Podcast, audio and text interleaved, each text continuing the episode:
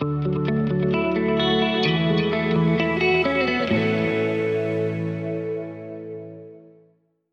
vam dan, dobro večer, dobrodošli u prvo ovogodišnje izdanje podcasta uh, Sredinom. E, nadam se da niste gladni, jer ako jeste, onda ćete uh, još više ogladniti. Ako ste siti, onda ćete opet posegnuti uh, za jelom, bar uh, kada su pitanju jela, odnosno recepti uh, Nene Svjetlanovića. Vjerujem da većina vas već zna za njega i većina vas već kuha uh, neke od njegovih recepata, ali on to radi totalno drugačije, na poseban, uh, rekla bih sebi, svojstven način, uz uh, jedan najvažniji sastojak, a, a to je humor i ono što ću još reći u ovom uvodu da a, Neno nije od uvijek a, bio kuhar, a, više je možda bio IT-eva, sad da sam ovo dobro rekla. Uh, moj današnji gost, neki kažu za njega da je influencer, nisam sigurna baš koliko voli tu riječ. Neno Svjetlanović, Neno, dobar dan, dobro večer. Stvar nije se smračilo još.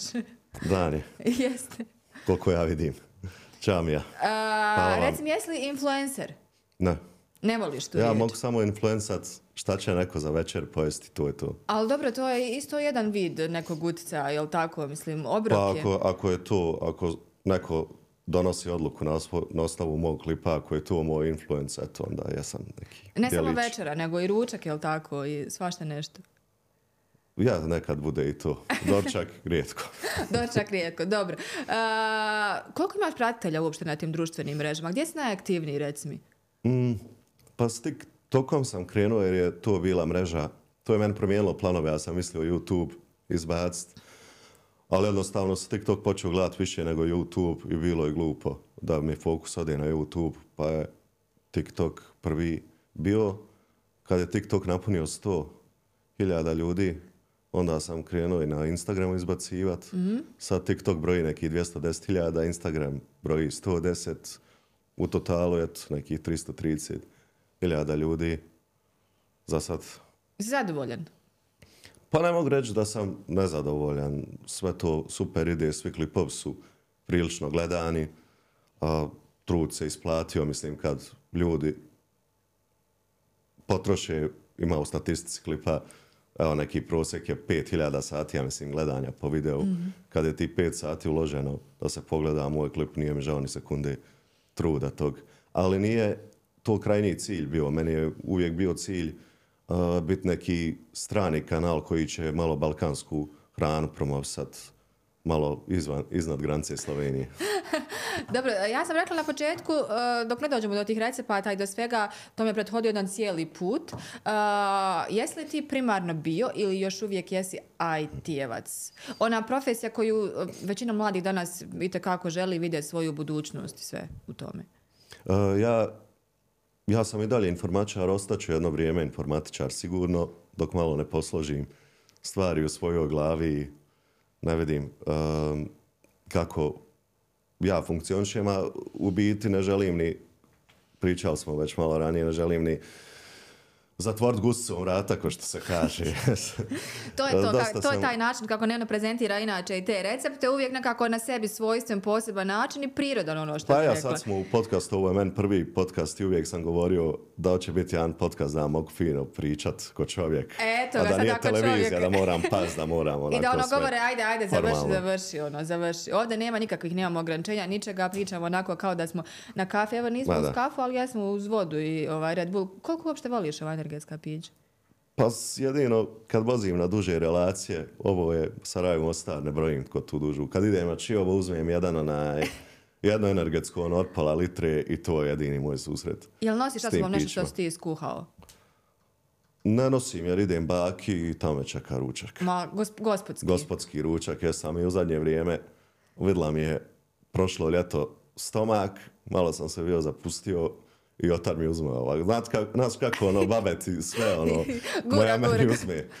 Na primjer, Dakle, budu, je budu punjene paprike, pojedem ja dvije, kako treću uzmam, već mrko gleda i onda sam skloni šerpu. Dakle, baka pravi neke tu ovaj, restrikcije. Jel, jel od bake krenula ta ljubav prema kuhinji? Ili nije? Ba, baka je najbolji kuhar u mojoj porodici. Mm -hmm. Eto. Ona je... Rekreirao sam za sad dva njena recepta. Moji... Pa ni ona nema tu neku strast, ali jednostavno je najviše kuhala u mojoj porodici. Najviše kuha evo u Sarajevu najviše kuha moj očuh, na primjer. Ali nije, nije da im je, jedino, jedino sam ja imao tu strast, jedino su meni rodilo taj afinitet prema kuhanju. A kuhanje, hvala Bogu, nema neke prevelike veze s genetikom. Tu je većina koliko naučiš, koliko znaš i skill. I koliko Pa želiš. eto ide. Da, da, da. E, kako si postao uopšte ovaj kuhar? Obzirom da si, e, čini mi se nekada prije, bar nekim intervjuima koje si e, davao, koje sam ja vidjela pisane, da si volio nešto i muziku, pa si htio e, i da budeš režiser. Dobro, i ovo sada što radiš neki vid režije ovih tvojih klipova, onako kad se bolje promisli, jel tako? Pa eto, došlo je do toga. A šta je bilo s tim, s tom momentu. režijom, s tom muzikom, pa si otišao u IT, pa sada u kuhanje? Pa ništa, jednostavno u tom periodu ja sam odlučio da živim u Sarajevu, ali nisam imao prostora da režija je bila, bilo jako komplikovano ući tu i svi ljudi koji su, mislim da je se tad primalo, nemoj me uzmat za riječ, ali jedno pet ljudi godišnje koji su već imali rad u tome iza sebe. A jedini moj susret sa uopće to, tom umjetnosti je što sam otišao u pozorište na dvije sesije. jer sam htio gledat, jer sam htio postati glumac. Mislim da sam tad gledao Steven Segala, Van Damme i Ramba i rekao ću ja otišao na te dvije i prepao se prvi put, rekao nije ovo za mene. dosta, dosta od mene, Jest. jel? Ali režija, u režiji sam već ozbiljnije razmišljao i rado bi je upisao da sam znao da je mogu upisati. Kasnije, d- kad sam ja bio druga godina fakulteta, u Sarajevu se otvorila privatna režija i baš razmišljam, brate, a dvije sam završio, da sad mijenjam, ne znam. Ali bilo je Ali malo nije kasno, nikad nije kasno. Ja, nije nikad kasno, ali ja sam sa školom, sa magistarskim To je to, jel tako? sam izašao sa diplomom magistarski, ovaj, magistar kompjuterski nauka, rekao, dosta je bilo. Ne može više. A, idemo usufat pregače, jel tako onda? Nije, tad je, tad je još bilo, hajmo raditi, hajmo nešto. Ve- Već sam ja i radio, bio je to težak period, ono, u Sarajevu radiš od 8 do 4, ponedjeljak i utorak predavanja na drugom kraju grada, ideš po najvećoj gužbi, onda i u auto. Sve ono što je meni naj, najmrže, tad se poklopilo. A, a šta, šta ti je najmrže ovaj, Pa vremenski i te uvjeti? gužve i nenaspavanost i e, ta predavanja večernja. Onda ponedjeljak i utorak su bila ta predavanja. Ako se u nedjelju ne naspavaš, ti iz donji. I tu A jednom se sam ti ikada zaspao. naspavao? Kako misliš? Jesi se ikada naspavao u nedjelju, pa da si mogao u ponedjeljak Pa nema, svjež? moraš, nemaš druge. Znaš da ti je katastrofa. Jednom nisam, onda sam pred profesorkom. Na, nas je bilo tu pet na tom magistarskom i svi poslije posla dođu. Bio je taj predmet neki vezan za biznis, pošto sam ja radio biznis informatiku. Bio je neki predmet vezan za biznis. Ja sam samo klonuo u tom lazy bagovima smo nekim sjedli na tim predavanjima. A ona šta će, zna da smo, zna da smo mrtvi svi tu. Dobro, magistarski je završen, e, sada si u nekoj drugoj sferi više, tako da kažem, jer te još uvijek ima u ovom IT sektoru. E, To je kuhanje. Kad si napravio, kad si prvo neko svoje jelo napravio? Koliko si imao godina? Pa ako brojimo da sam napravio sa svojih 8, 9, 7, 8, 9, ne znam ni ja tačno, keks tortu, to mi je bila prva, ona od keksa od pudinga, Dakle, slatko. to mi je bilo. Jest, prvo je bio slatkiš. To sam vidio kod tetke da se jede i rekao hoću ja ovo, meni se jelo i napravio. Je li porodica bila iznenađena to da Još dijete to dosta... čuh, ja sam više od mene pojeo oni mlatno čitav tu. Znači, torta je bila dobra jednog osmogodišnjaka. Bila je top. Odlično. Samo što tu nema neke nauke. Sve su to gotovi sastojci, posložiš i Dok sada- instant puding i tako to. Sada je pravim, od nule bi napravio i puding i keks. Samo da znate. E, dobro, sada je to već kompliciranije i svi videi, uh, Neno Cooks, vjerujem oni koji znaju, oni koji ne znaju sigurno će ovaj, kliknuti što na TikToku, što na Instagramu. Evo, ako Bog da, bit će i YouTube kanal. Ovaj, e, ta, ti videi su drugačiji, e, bar ono što se može vidjeti od drugih videa u smislu recepata, po tome što im ti daješ jedan poseban začin, ja mogu da kažem začin, a to je humor, e, tvoja duhovitost, e, tvoji komentari, ta muzika također koju ubacuješ u svaki video. Dakle, to nije nešto što je na trendingu sada, što je popularno, to je nešto, rekla bih, kada ti kažeš jednu riječ u receptu, ti je nastaviš sa nekom pjesmom, nema ono vi stavite u rernu pola sata i to ti kažeš zafrljašte to, malo onda landarajte, umeđu vremenu radite to. Kako to sve izgleda, sam taj proces do, do izlaska jednog videa? Pa, u početku je bilo to da ja, meni u glavu dođe da mi se nešto jede i onda radim taj recept, naravno promijenim, pogledam kako drugi to rade, dodam svoju notu. Svi moji recepti su unikatni, nije nije ništa prepisano jedan kroz jedan s kulinarke. Ovo mm-hmm. recept je sam meni smjernica. Ne fermam nešto tradiciju previše i tako te stvari. Znači sad se sviđa to, ideš ali po svom? Uh, idem. Jest, uh, pogledam neki recept, onda malo promijenim i serviram to. To je bilo u početku. I skontam te neke šale koje bi išle uz to, tu naraciju. Svaka, uvijek sam govorio, kad sam gledao naše kuhare na televiziji, kontam, brate, ti se polomiš živ. Nije naš riječnik bogat toliko za kuhanje. Tako da meni odgovara. Te, teško je na našem jeziku uh, voditi. Ja, na primjer, kad pokušavam objasniti neko jelo, ne mogu naći, evo, juče je bilo food festival, onaj tako shell, ono, tvrdo, ja ne znam, blokada mi, kako da ovo kažem. Na našem, na našem. jeziku. A sad, a onda je kasnije, prvo mi dođe neki fazon u glavu koji bi ja mogao prosuti tu nešto da bude smiješno, i onda kontam koji bi recept mogao uz taj fazon servirati. Dakle, ide prvo Stavio fazon. Stavio sam humor ispred hrane malo na ovim, na ovim balkanskim mrežama, da. Ili misliš da je to zbog toga uspjeh uh, tvojih videa, tvojih uh, klikanja, gledanosti i zbog, i zbog čega te na kraju krajeva ljudi vole? Pa pokrio sam taj dio publike neki koji, koji hrana i ne interesuje toliko, on to gledaju rad tog humora, pa sigurno ima, sigurno se dosta dosta je taj specifičan stil naracije Jel pišeš scenarij prije? Dakle, jel pišeš ono, napišeš, reći to, krenut ću tako, to, to, to, uh, ovo ću staviti ovdje, dakle, kao neki mali jel, scenarij, pa tek onda mhm. krećeš ili kako? Nema, nema to, samo u notepadu bude par tezica, da, da mi šta ne promakne, da ne zaboravi. Od sastojaka misliš? I opet zaboravim, ali nema veze. Uh, nije od sastojaka, nego od šala tih i to sve. Aha. Uh, šta trebam da kažem u klipu. Um, I nekad ovako, kad padne men to na pamet tokom dana, odmah zapišem u mobitel, inače je to zaboravljeno skroz, pa prebacim u taj notepad kad dođem kući. I tako. I tako nastaje. E, koliko te vremena oduzme, obzirom da ti sve radiš, to editovanje i e, snimiš sigurno nekog sirovog materijala, puno više od onog finala koji mi vidimo. To izgleda na kraju ovako lijepo, pitko, fluentno, ono, kao da se događa sad pa sada. Međutim, tu ima jako puno ovaj posla. Je, razumiju li ljudi uopće da je to prilično zahtjevno da se dođe do onog proizvoda koji je ovaj finalni, ta, to kreiranje digitalnog sadržaja? Pa ko se razumije, zna. Ko je malo ozbiljniji, ko je i kreator. Ne vjerujem sada ljudi, ono, sve, imaju na umu na što se sve potroši vrijeme od prebacivanja ovih fajlova sa ovih kamera koji su 2 gigabajta pa do štimanja kamere i hodanja okolo. Malo bude to teško dok se jelo pravi. Ima, ima neki trenutak kad je hoćeš nešto da snimiš, a vremenski si ograničeno, hlačet se, bit će, neće izgledat kako treba. Uh, sad govorimo o snimanju čisto, a što se tiče editovanja, to to je druga priča skroz. To u počet... Evo sad sam malo iskusniji, pa minimalno dva i po sata. To, to je minimalno što sam potrošio na edit.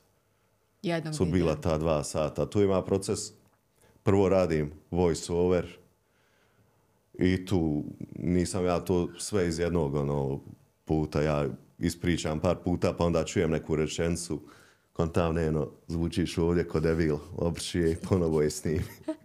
pa ubaci. Pa moram nekad rezat, to me malo zeza. Uh, minut i po imam na Instagramu, mm. a ja nekako, meni je idealan format dvije minute, pa uglavnom na TikToku idem gdje nisam ograničen na dvije minute, onda to moram srezat u minut i po za Instagrama, I tu, tu baš da gradiram kvalitet. Dosta sam bolji klipova na TikToku nego na Instagramu. Dobro, tih 30 sekundi svašta nešto se može dogoditi, dogodi se u 30. Pa moram da, najgo, najviše, najteže mi pada što moram da zbrzam. Sve bi ja ono što sam rekao i, i tu, žao mi se odreći nekog dijela, nekog fazona, bude nekad se mora nešto žrtvovati. Zarad te minutaže. Dobro. Um, kako biraš ovaj recept? Osim što tebi dođe danas bi jeo, ne znam, nije piletinu sa ovim, pa idem nešto smisliti. Da li neko neki savjet? Mogao si, neno, staviti to, mogao si to, mogao si to napraviti. Ajde nam daj ovaj recept. Ili ti to sve sam? Pa sve sam, ne dadnu recept, dadnem mi ovaj jasa iz maglaja gajbu jabuka i onda ja skontam, hajde ne propadnu, ja ću napraviti pitu od jabuka, tu američku. Dakle, u, u skladu sa sastojicima ono što imaš, jel? Pa što imam, tako je bilo. Evo sad u zadnje vrijeme kad je to malo ozbiljnija priča, baš mislim, prvo eto te fore ili, to, ili neki recept koji, ako je da, volio bi izmisliti, imam to u planu, smislio sam neku novu pitu. Ono, ne, ne onaj burek sa sirom koji, koji je bio ispod moj najpopularniji klip. Jel ne više voliš burek? To mi je omiljeno, jelo, burek i pizza Ali napoletana. ne burek sa sirom, nego burek, burek, jel? Burek, burek, da. Ja to kažem njima kad me pitaju, imao sam neka pitanja, odgovore sam jednom stavio, pitao me koje ti je omiljeno jelo, rekao burek i pizza napoletana, a prevedeno na hrvatski i srpski, burek sa mesom i pizza napoletana. Da razumiju svi, jel? Na svakom Pa da jeziku. razumiju svi, da. Poštujem ja to sve, ja kad dođem u Hrvatsku, neću se bahatiti kad naručujem, kažem burek sa mesom. Da, da bi te razumijeli, da ne bi dobio sa zeljem ili ne znam, nija s krompirom. Pa da, pa gdje god da se poštuješ kako on to zovu i A, č- e, zašto burek? Što, što burek? Jel imaš neki burek recept koji ti je ostao ono od ranije iz Nemam, ja djetinjstva? ne znam napraviti. Ja sam za sad pravio par djelomično uspješnih pokušaja samo razvlačenje jufki. Da, dakle, pravo se to, tu nema, nema to, da, pravo, ali pola tijesta završi, ko što su meni da veliki krajevi, pola bude tu na kamari, pola bude upiti. 50-50, nadam se da ću doći na 97-3 postotka iskorišteni. A ko, koliko, koliko to već traje, ovaj, taj proces uh, učenja toga uh, bureka da bude tako Pa savršen? to mene uhvati ovako pita, pa ja ono isforsiram to ovako u sedam dana, pa me onda pu, pu, drugo jelo dođe na ome tako to, ali volio bi jedno ovako uzeti onu vreću brašna od 25 kila i napraviti loptice i hajmo neno. Hajmo lagano ima da naučiš pitu razvijati. Da otvoriš sve vrata za recepte. A naučit ću je, ne zvao se ja Neno Svjetlanović, da je bacam koni Albanci oko glave. Dakle, sa oklagijom, ne ono na, na, na prste. Ne na prste, nego sa oklagijom, jel? Ne, ne, ne, sve rukom. A sve Znaš rukom? kako ono, oni, ono, Da, pa oko glave razvlače, ovako. pa oko glave, pa je motaju. baci. Jedan mi je, pravio sam one, kad kažeš, imaš li prijedloga, Mhm. uh, od, ostavljaju ti ljudi prijedloge, napravio ovako, napravio onako. Ja sam napravio verziju kućnu samuna. To sam Od- vidjela, da. Tu beskoristan mi je bio internet, sve su bile neki, neki hljepčići, nešto, nije to ništa lično na samun. Ja sam gledao neke dokumentarce, A nisi kako otišao ljudi ono u rade. pekaru negdje, ono, ono, gdje se kupio onu sumunu u Sarajevu pa pitao, ili neće Nisam, reći? nisam, ali doćemo do ćevapa kasnije, to, to je Dobro. Nisam to bilo jedan od prvih klipova šta će ja sad doći, rekla šta, šta ti hoćeš, ko si ti, ono, šta da učiš ti su ovoš rat ovdje. Misliš? Pa, pa tad kad nije bilo ni jednog videa, A, dobro, dobro, dobro. ne bilo ljudima jasno. Uh, gledao sam neke dokumentarce i kako ljudi prave i ono, to su reportaže, budu pred Ramazanu ovdje u Sarajevo tim samunima, bio je neko je radio neki prilog i snimalo ono kadrovi njih kako to prave, a meni je bilo u glavi ono, znaš, da to tijelo, da to tijesto vjerojatno treba ležat, treba ga malo slaga da se razvije gluten i bilo mi je, znam da je onako pufnost, rekao sigurno ima još jedno ležanje. Vidim kod njih poredane, svi samuni stoje. Rekao je to je to, ima tu još jedno ležanje ono, na kraju da se on još malo napuše i onda ga išaraš ono, šaralcom i on ide u renu koju sam ja uspio, oni imaju renu od 650 stepeni, ja sam svoju kućnu uspio nabiti na 320 svojim nekim varanjem, nemojte vi drugi to pokušati. um, ali jedan je tu napisao, uglavnom tu budu komentari, ono, ne mogu reći, volim ja sve komentare, ali nije, ni, nisu od neke koristi. Svako ima svoju verziju, svako ima svoj recept. Ono, neko napiše vegeta, otrovo, ne. Naše, uglavnom naš balkanski mitovi, balkanske stvari. Ali taj jedan je napisao, kaže, nemoj pritiskat sa ovom po sredini, nego samo po krajevima i još te nešto dodao i rekao, vidi ovaj zna. I otvorim ja taj njegov profil, vidim on onaj burekđija neki. Rekao, e brate, ostavio se sad zdonji, sad ćete smrt.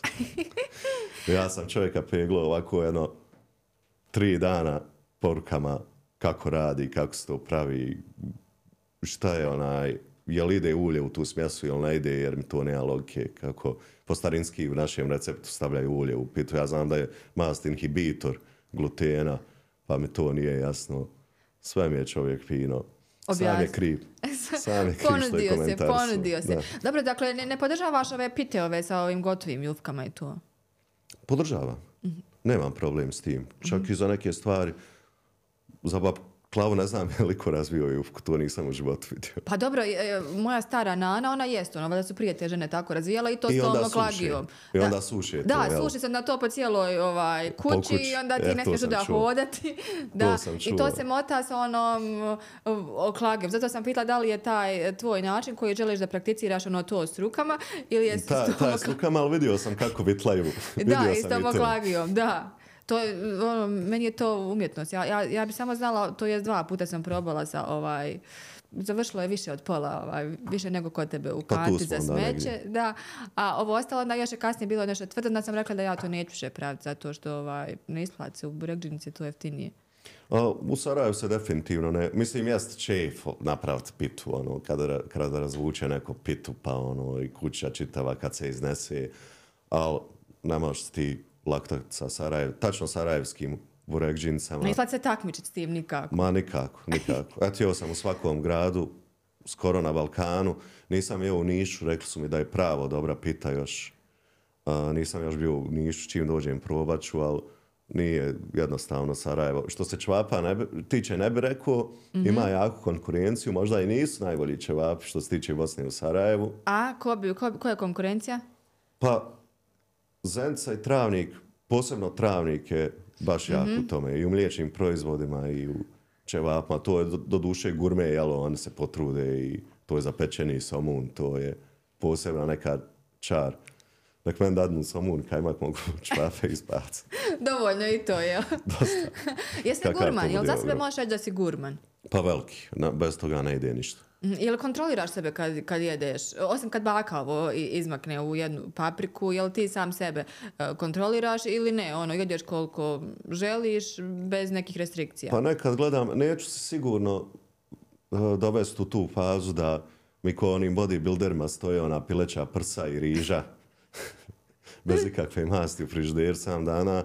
Nekad kad imam, nekad nađem sebe kako jedem previše pa smanjim količine, a da smanjem kvalitet hrane, to, to ne. Dobro, šta je za tebe kvalitetna hrana? I reci mi šta misliš, e, recimo, e, kad ideš negdje, pretpostavljam da jedeš ili u nekom restoranu ili negdje i probaš hranu, na osnovu čega to biraš? Šta najviše gledaš u restoranima e, kada je u pitanju hrana? Šta ti je plus, šta ti je minus? Gdje bi radije jeo, a gdje ne bi, bez obzira na cijenu i sve? Uh, pa najbitniji mi je balans. Kako misliš?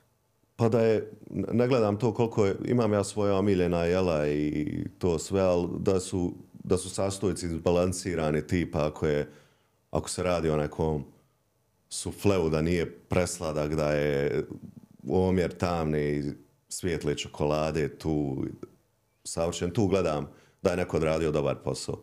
Mm-hmm. Potom je sam po balansu. Negdje si u jednom klipu rekao, ovaj, naravno na duhovit način kada se nešto prezentirao, ne znam tačno koje je jelo, ovaj, da su, mislim da su neke pogačice ili kiflice bile nešto, ovaj, da je i, ipak u većini tih restorana eh, hrana precenjena u smislu kolike su jel, cijene o, onoga što se dobija i da podržavaš jel, sve koji ovaj, tako kuhaju i prave te neke svoje pogačice i, i, i sve to. Je, je li precenjeno ono što jedemo eh, recimo u Bosni i Hercegovini u, u restoranima, u tim nekim uslužnim objektima? Pa, što se tiče ove hrane za široke mase, ne bi baš rekao da je precijenjena. Cijene su sasvim fair. I sad i čevapi nakon poskupljenja i pite sve sad u zadnje vrijeme za neki 50% čak skuplje. I da li je to za ono što se dobije za taj kvalitet dobra To to. cijena. Ali ove neke stvari, ono kad dobiješ dvije, tri mrve na tanjiru, ti neki restorani, to da li ja ne znam ko te cijene formira, ali daleko je tu precijenio. Mislim, ima tu računce. On možda uh, ne jede puno ljudi bifteke, pa on zna da će mu možda koji propast, on mora to sve naplatiti da bi opstao. Ali jednostavno ja nikad ne bi, ja kad bi 50 eura tio da potrošim hranu, ja bi uvijek uzeo neku dobru komadnu mesa prije nego što bi otišao u neki restoran da jedem. Nisam fan ovako ti Michelinovih stvari i ti neki estetike i taj tip kuhara baš. I nisam, to me nešto ne fascinira. Većine, većina ta, te hrane, to je neka sad umjetnost. Je tu da ispriča neku priču, da se pokaže na tanjiru, a to ne može biti ni ne može čovjek nešto ni uživati u tome. Jel to se su neki slijedovi. toga? Pa ima tih, to, to obično ide to u slijedovima, na kraju ti budeš sit, ali do, dođe ti do konto sve iznesu, Do imaš one slijedova. pauzice, ona, jedeš tih par sa nekom tupom gladi, sve to, ne mogu on to, mogu zagrijati tanjir, mogu raditi neke stvari, ali u većini slučajeva to bude i hladno, ne bude to top, top. Ja ovako radim ovu hranu za narod koju ja sam volim i to je to. A, naručuju li se često gosti, ono, ne, no, eto nas, ajde, daj, kuhaj nam ovo, ono. Pa probali su više, probali su par puta, ali Pa jel nema upropastiš efekta. ono jelo da, da ne dolaze više? Znaju oni da kad se men kuha, ja ću i sam zovnut, ne vrijedi forsirati. Bio je jedan video gdje kažeš, ono, nemojte ovo praviti jer će vam bagra doći, Jest, onda u- to to. u- nećete se Upravo. riješiti. njih. Upravo. Kakav si s baklavom? E, pravio sam svoju verziju normalno. Je li ona što se prevrće, ono, pa joj stavljaš u sredinu, pa, ovaj... Pa ja, morao sam ja nešto divlje napraviti. Dobro, je li teško to za običnog uh, kuhara ovog, jeli, domaćinskog, da ipak izvodite neke trikove? Nekako si ti prevrnuo, pa si onda prevrnuo, jel, uh, pa si prerezao na pola, pa si ubacio između uh, jel, kajmak ili što, Da. o, i onda si to vraćao, ali sve kom, komad po komad, jel tako? Pa jeste, ali ne bi to savjetovao. Ni- Meni je bilo cilj da na kraju bude to da kad se reže ta baklava i vadi da je u sredini taj sloj kajmaka Turci rade to oni onu astu ona, imaju oni stavljaju u baklavu nekad i sladoled oni imaju onaj sladoled sa salepom onaj što gledala sam one klipeve Aha, kako maltretiraju ljude. I taj sladoled se jednostavno ne topi ja kad sam bio u Istanbulu uzeo sam baklavu i rekao ja tu sa kajmakom, kaže ona ne stavlja mi kajmak, stavljamo sladoled, hoće sa sladoledom. Rekao pa istopit će se, kaže ona pa za koliko si kući, kaže, rekao pa za neki sat, ma neće, kaže. I, I stavio ona taj sladoled i stvarno dolazim za sat, on sam kapljica jedna. Sam se malo uznojio, ali čitao u komadu. stoji. I čitao sam baš kako to rade. Koji je koristi, tajni sastojak? Pa koriste, ja mislim, uh, neki stabilizator, između ostalog salep koriste. Salep ima to svojstvo da drži taj sladoled netopljivi. I to, a ta baklava, ma dvije sam ja snimio tu. Ja sad sam sjetila sam se te i te vratolomije s tom baklavom. Ja sam im tio da izrežem to prvo, znaš, ne, ne možeš staviti jer ide u rijenu, ne možeš se kajmak staviti, to treba staviti na kraju kad se sve ohladi. Htio sam da izrežem to prvo i onda da skinem taj sloj, pa onda da stavim kajmak. Tu sam izmasakrirao baklavu. Pojeo sam ja nju, ali to djelovala je ko da je neki kjer na po. Ali nema veze, dok ja ona samo izgledala tako, bila je ukusna, to je najvažnije. Ma pojedem ja sve. I Ništa se onda ne sam baca. snimao drugu, gdje sam je samo napola izrezao, pa sam skinuo te slojeve, stavio kajmak. I eto, totalno bespotrebno. Ali meni to nešto bilo, nek bude drugčija. Inače, baklava je predobra kad eh, se rasjeće i kad staviš kajmaka u sredini. To, iza toga stojim. Ali na ovaj način na koji sam ja radio ne treba Ne, raditi. nemojte, nemojte prevrtati to uglavnom. E, opremao si kuhinju posebno, je li tako? Prije nego što si e, htio da kreneš sav taj proces snimanja i sve to. e, nakon pravljanja jela, kuhinja i nije baš čista. Ko to sve čisti? Kako ti to pada? Pa Teško. teško mi pada. je li tako? Mrzim, mrzim čišćenje, ne volim to iskreno. Volim raditi u čistoj kuhinji koji svako, ali taj kad to pogledam, ako dođe bagra, neko od bagre uvalim ja. Počistite malo, jo. Pa ja neko odrade svoj dio posla. Prvo, nam, rekao, prvo, prvo mi dolazite s premalo piva, znam da ćete to popiti, pa meni s balkona uzmat moje zalihe i onda da teglim iz prodavnice i još ni kujnju nečistiti. Moraju nešto dati za uzvrat, ne može Pa tako. da, pa normalno. Do, dobro si ti njima to smislio. Uh, šta sam htjela? Da, htjela sam da te pitam, uh, surađuješ već sada kako je to ozbiljnije i sa nekim brendovima, s nekim kompanijama, uh, neki imaju veze s kuhanjem, neki možda imaju veze sa nekom tehnologijom i tako, dakle neki možda kućanskim aparatima. Je li ti teško uglaviti pod navodnim znacima neki a, recept, recimo sa željom kompanije koja žele da se ispromovira putem tebe, ali da opet to ima neki tvoj štik, dakle da se ne odstupa od onog tvog prvobitnog?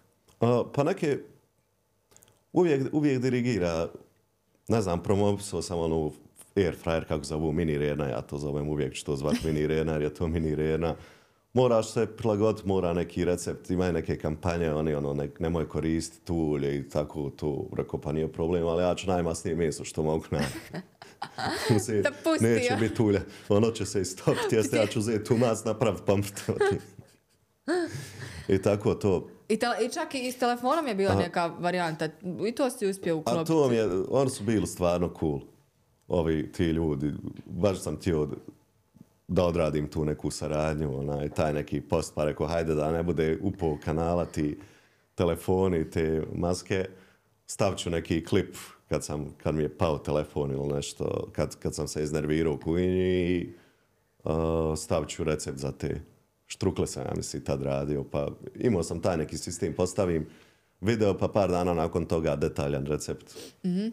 Nemam više to vremena, svakako te slike manje više danas niko ni ne gleda. A u zadnje vrijeme, uh, sad kako, kad ove, ove kompanije već što se bave kuhinskom opremom i hranom, znaju ko sam, uh, ne, ne prihvatam ta više sponzora, koja, sponzorstva koja nisu Kako vezana, misliš? koja ne mogu uklopiti. Mm-hmm. Pa ono tipa, ono, bilo je, ne znam, neke električne cigare, tipa, sam kažem, ljudi, ono, ne, ne uklapa se u moj stil, ono, no hard feelings. Da, dakle odbijaš to. nešto što kad, misliš. Kad bi došao neko sad da ja neke kreme, da neku, ne znam, za lice ili tako, to ljudi. Samo nam se mogu smijati oboma. Da sad tamo kujnji mažem nekom kremu. Valjda nije bilo takih ekstremnih nekih ponuda. Nije, nije, bude... Bilo je, bilo je malo. Na granici, ali nešto. Na granici. Ali držim se, držim se hrane. Eto. Bilo je neka, neka priča o mineralnoj vodi, je neki dan bilo rekao, brate, mogu te ja to uklopit, pit ćemo je za mamurluk. Ali im se nije da svidjelo. ne bi bilo. Ja odjednom od, onog, od onih svih piva i eksiranja, to sve odjednom mineralna Voda, ja. Dobro, kad kažeš ono, stavite u rernu ili imate vremena toliko, pa možete landarati toliko, šta radiš u međuvremenu dok čekaš da se nešto ohladi, ispeče i to tako? Pa kad je neka frka, editujem taj prvi dio klipa. Aha. Onda vratim se tu snimat, pa onda... A, inače, pa u početku, kad, kad su bili ono klipovi, kad sam... pa bukvalno tako scrollam, telefon sjedim na onom šanku, zezam se. Čekaš. Bilo je, ma odem radit, odem, odem svojim poslom, znao sam opaliti jednu stvarno, izaći vani. Mm-hmm. Ostaviti ju na pet sati da radi, vratim se i nastavim kuhat. Ima jedan ovaj klip kupus, onaj sa suhim mesom. E, tu je. A, nisam u tom videu izašao, trebao sam izaći, bila i zagrijava i to sve, ali oni zadnji kadrovi su bili ko da se vrat, vraćam se izlaska, Na- ja sam raščupan, raščupčani, košulje, To je ozbiljna režija. Pa uklopila se, to je, taj sam nekako video iz duše napravio. Potrudio sam se kod tog klipa, stavljao sam i te, krivio sam kadrove, ove, to zovu režiji, holandski kut, ono, da prikažeš da je nešto, da nešto, da je neke tu, da nije sve kako treba. Treba. Jer sam htio da ljudima baš imaju do, dojam da sam ja bio pod dozom u tom klipu. A bilo je stvarno, kad sam to kuho, bilo je neka raja, malo smo i cugnuli i ti zadnji par kadrova vidi se meni i na očima između ostalog. Da. Ko je bolje pogledao? A, rec mi, Neno, je li imaš neke Rekao si da baš ne voliš te Michelinove zvijezdice, pa to nešto ovako što super umjetnički, estetski ovaj, izgleda, te neke slijedove, više onako voliš nešto konkretno. Ovaj, i Imaš neke ambicije, recimo vidiš sebe kao šefa nekog restorana ili tako slično? Pa ne bi, ne bi u tom smjeru baš išao. Jel bi te to previše sputavalo? A, pa jednostavno ne, ne bi bila neka strast. Ja to sve poštujem i kuhari što rade i oni međusobno se bore za taj neki prestiž i prave i ta jela koja im je ta kompanija za gume izdirigirala. I tako to, ja to sve poštujem, ali jednostavno nije, u meni to ne budi neku strast. Tačno iz tog razloga, isto i kuhinja. Meni je Šta tu tebe bila najveća motivira? želja da radim videe i je, ra, radim ja u gastrosvijetu ovako povremeno i kuham, imat ću sad i kuhanje u Sarajevu na marketu i tako to volim povremeno, ali znam sebe u kuhinji teško. Da si stalno, dakle, ono, Pa da sam tu da vrijeme. moram galamit na ljude oko sebe, kuditi ih, psovati im ko Gordon Ramsay, gađati tavama okolo. Ne vidiš se tako. da bi bilo dobro u kuhinji na temperaturi od 50 pored svih onih gorilnika da budeš, nije, nije to nešto što mene previše privlači. Šta te Bolje pod motivira? klimom snimat video fino. Čovjek. Šta te najviše motivira onda u kuhanju? Pa nije, nije baš da me motivira, jednostavno to je želja, neka strast, dođe, dođe u glavu nešto što bi se moglo napraviti, što bi, hoćeš da isprobaš nešto kako, kako nešto radi, znaš, vidiš neko, neku ultra dobru fokaču tipa na, ne znam, Instagramu i onda razmišljaš, moglo bi se neko baš pecivo za sandvič napraviti od ovog, od ovog tijesta, isto tako za indeks sandvič. Skontat neku varijantu i nekad i tako, naš se, ovdje su ljudi na Balkanu drže, i jest naša hrana jako, jako kvalitetna i naši recepti su i odlični. I ljudi se drže i tradicije i ne mijenjaju nešto, ne eksperimentišu, ali to je jedini način da otkriješ nešto, da dođeš do nečeg, nečeg novog, nešto, da napraviš stvarno neko novo dobro jelo. I uvijek idem u tom smjeru eksperimentisanja. Uh, većinom bude original bolji od moje verzije. Pa kako tako da, ovaj, da, da u- toku tog svog vremena ti pratitelja i svega toga treba malo više samopouzdanja. Ljudi kažu da su tvoji super. Pa ne pravim ja nikad hranu neku koju ja ne jedem i koja ne valja. Koja ne Sve volje. će to biti. Nije, ali u tom, kažem, to je mimo kamere. Kad ja radim to eksperimentisanje svoje, jednostavno se tu nauči najviše. Gledam kako se ponašaju neke namirnice, probam. Ja znam da je pizza s praškom na, za pecivo odvratna, ali ja ću to probat, pa onda gledaj, zamijeni, mi- mijenjam ono brašno za, a, izmijeni, nije brašno, nego dio vode zamijenim jogurtom pa da vidim kako je to pecivo. Vidim, ne valja, hajmo dalje. Bacaš to sve, je li tako? Tako to. Pa, e, tu picu sa praškom za pecivo, ona je završila u smeću. I to, ja mislim, jedina stvar je stvarno bila odradna. Inače ne voliš bacati hranu. Ne volim. Kakvi? Ili ode, odnesem svojima ili s- bagri. Neko će pojesti. Jest. Ili ide u zamrzivač, šta može ići u zamrzivač. Zamrzivač je majka. Ko mene poredano, ko knjige u biblioteci, gulaši, ovako zamrznuti. Oni, Dakle, to je sve uredno sortirano, je li tako? uredno sortirano. Treba i one polijeptone naljepnice da se A, zna. da- da se ono. zna tačno A ja baš sve. ko biblioteka da bude. O, Wow. Reci mi, davao si neke savjete e, tamo kad sam vidjela obzirom e, vrijeme inflacije i svašta nešto i poskupljenja, pa e, pogotovo namirnica, ono, kao nemojte ovo, uzmite ovako, bit će vam lakše ovako, ako ovo uzmete, zamrznete i to, je li i dalje to aktualno? Gledaš ti ovako kada kupuješ sebi neke ovaj, namirnice za pravljenje, obzirom i da eksperimentiraš e, i zato ti jel treba dio namirnica, posebice onda za ovaj dio kada baš snimaš, nije to, ajde da kažemo, baš jeftin hobi, bez obzira što se jeli, jede i e, neka je ovaj suštinska elementarna čovjekova potreba, ali ti to malo više onako koristiš a, nego mi obični ovaj, ljudi. Jel gledaš nekako šta se može iskoristiti, a da je jeftinije, a da je opet jeli, prikladno tom jelu koje praviš? Gledam, gledam i te sam fore i pokupio iz svog ličnog iskustva. Mislim, ne, ne napravi se tu neka velika razlika, tipa, ono, ja sam, evo, govorio sam, treba kataloge gledat. Uvijek ja pogledam onaj katalog, čisto dobijem ideju šta ću da jedem. I vidim tipa, šta ja znam, teleći flam je na akciji, umjesto za 18 dobiješ ga za 13 maraka, ali bude neke te, ne, ne pravi ti 5 maraka razliku, ali neka satisfakcija tu bude u meni kad ja to uzmem i onda napravim nešto. To, mi, to me vodi, to mi dirigira. Ali treba, ljudi ne znaju mnoge stvari. Um, tipa, eto, kvasac, ono, ima onim malim kesicama, mm-hmm. ne znam koliko tu dobiješ, 20 grama, on košta dvije marke, možeš dobiti za četiri marke 200 grama, 10 puta više kvasa i može se držati u zamrzivaču. Moj kvasac je star dvije godine, eno ga u zamrzivaču, još uvijek ta džambona. Nije mu rok prošao? Prošao je njemu rok davni dan. Ja tu, ja tu cifru roka nikad nisam pogledao.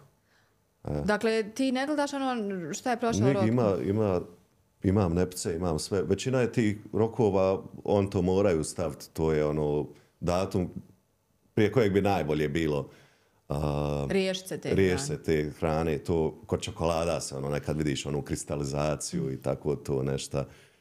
U tim nekim namirnicama pođe se to degradirati, a većinu ne gledam jer i ne valja ga gledat. Ono, bil ti sad jogurt koji ti je stavio na, na suncu ovako dva dana popla kad bi vidjela da je rok još Ma ja bacam ona iz frižidera što je ovaj, prošao mu rok dan. Ja kad pogledam, ja ga odmah bacim. Nisam ja, baš tako okusi, pamet. Okusim, ako nešto ne valja, vidim da ne valja. Ima svoja svjetla i to. Taj rok nikad ne pogleda. Slatko ili slano? A kvasac, sam da završim s tim, ono spava. On spava dok je zaleđen i probudi se kad izađe iz zamrzivača i može biti, kaže moj star dvije godine. Uredno sortiran. Eto, to je samo jedan primjer. Ima dosta tih uh, nekih stvari koje se mogu uzeti kolčinski tipa i zalediti. To sam ja. Nisi klipom nešto ni gledani, ali ja sam imao te savjete želju ljudima da... Da preneseš. Potrošačima jest, jer vidim kako se kupuje počepši od mojih roditelja. Vidim da, da, je, da bacaju pareže stokova. Da. Uh, vjerovatno je prosječan čovjek onako kada ne gleda samo uđe, kupi ono što mu je potrebno, što mu u tom momentu Ma da, ovaj, ne razmišlja se o tome, ali ovako frik koja koji o svemu to što je vezano za hranu toliko čita. I što znaš. Sazna ne. i eto moje da probam to prenijeti. Slatko ili slano? Slano definitivno, u deset mm. des slučajeva.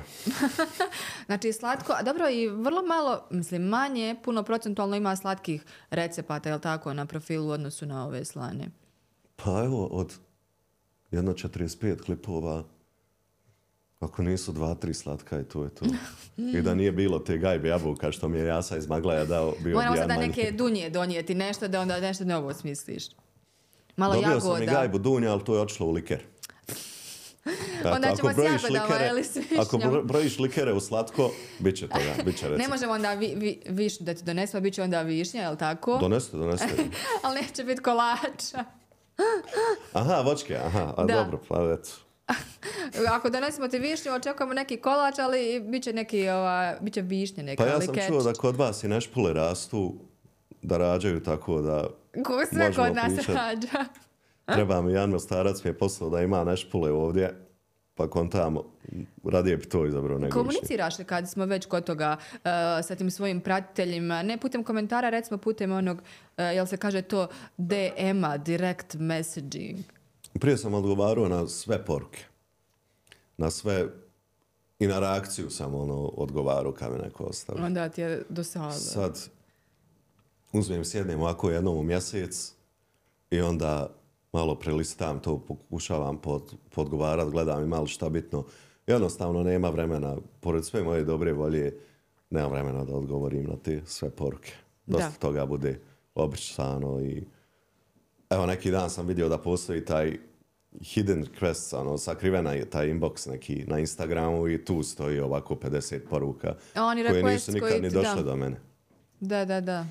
E, kakvi su ti planovi sa ovaj profilima na društvenim mrežama? Hoćeš se prilagođavati, recimo u smislu, ako bude neka druga mreža posle TikToka da prelaziš na to, um, kombinacija nekih drugih mreža ili je dugoročni plan ovaj uh, na engleskom YouTube kanal? Jel to i dalje ostaje jedna od želja koju ćeš ovaj, pokušati realizirati? Pa ostaje, to je, to je bilo moje prvo, moja prva želja i cilj da ako bude taj kanal uspješan, da se malo balkanska hrana koja je top sa, mi zajedno kao regija s Italijom, što se mene tiče, smo najbolji na svijetu što se hrane tiče. Ali trebamo uključiti Italiju. Ne možemo sam mi.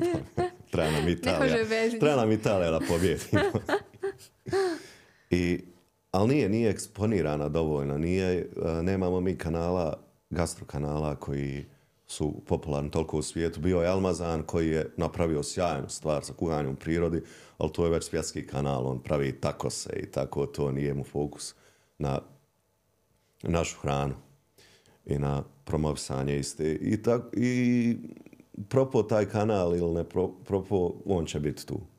A reci mi jako kako je misliš, teško to. uh, jel misliš ove šale i svoje pošalice isto prevoditi na engleski? Malo mi je to ono, preteško. teško, to će biti teško, ne, ja gubim, gubim to, bar ću našim ljudima, jer, ću, jer će naracija biti na engleskom, staviti one caption se dole prijevod i totalno će biti pogrešan tali prijevod, ali tu ću biti ja dole ispod.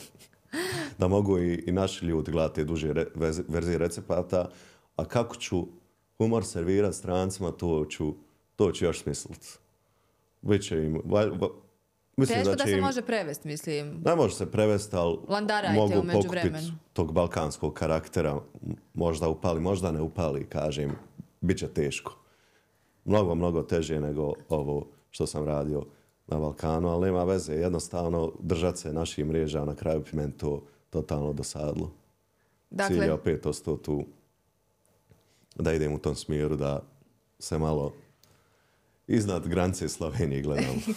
iznad e, Slovenije. Dobro. Uh, Neno, hvala što si bio moj gost, što si došao do Mostara i što je ovo e, prvi podcast. Nisam znala da si želio da imaš ovaj svoj podcast, nekako smo se dogovarali već duže vrijeme pa se nismo mogli uganjati, imao si nekih svojih obaveza. Sada evo i fino ide taj. Nismo spomenuli, možda da za kraj spomenemo ipak. Ovaj festival na Wilsonovom šetalištu u Sarajevu koji si ti aktivno e, uključen. e, street food, je li tako?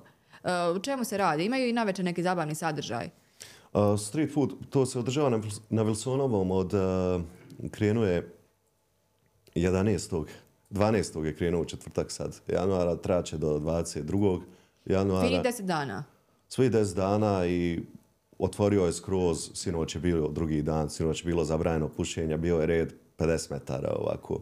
Tu baš je bila velika potražnja, ali za sve su zaslužni organizatori, ja sam ponosan na njih i ponosan što, što sam dio te priče. U, skroz, znao sam ja te organizatore iz kafane, naravno.